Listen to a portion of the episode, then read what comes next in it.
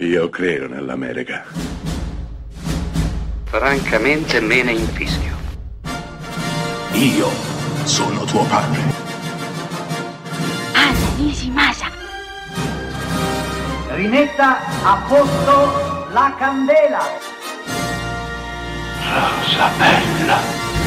Questa è Close Up, questa settimana abbiamo deciso di parlare di libri che sono diventati film e oggi lo dedichiamo interamente alla meravigliosa, titanica figura di uno scrittore indimenticabile che ha faticato ad entrare nel mondo dei grandi, ritenuto spesso e volentieri dimenticabile, ma che, con, ma che col tempo è stato riconosciuto sempre più come uno dei narratori più importanti del suo tempo. Sto parlando di Stephen King e il film ed il libro di cui parliamo oggi si intitola La zona morta, pellicola diretta da David Cronenberg ed interpretata da Christopher Walken e Martin Sheen. Walken è un professore che una brutta notte ha un incidente stradale, resta in coma anni e al suo risveglio ha acquisito un dono, riesce a predire il futuro delle persone che tocca ma queste predizioni hanno una zona grigia, una zona morta,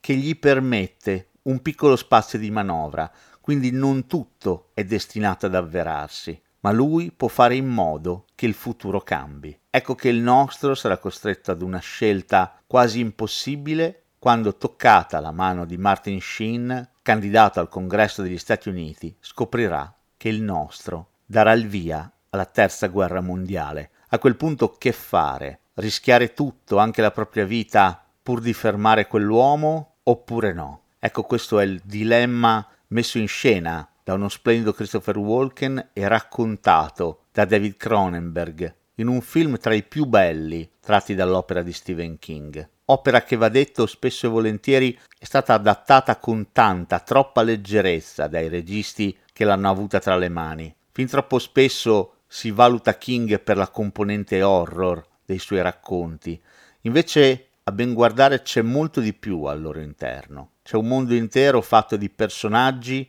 che soffrono, sognano e a volte muoiono, personaggi che spesso e volentieri sono adolescenti.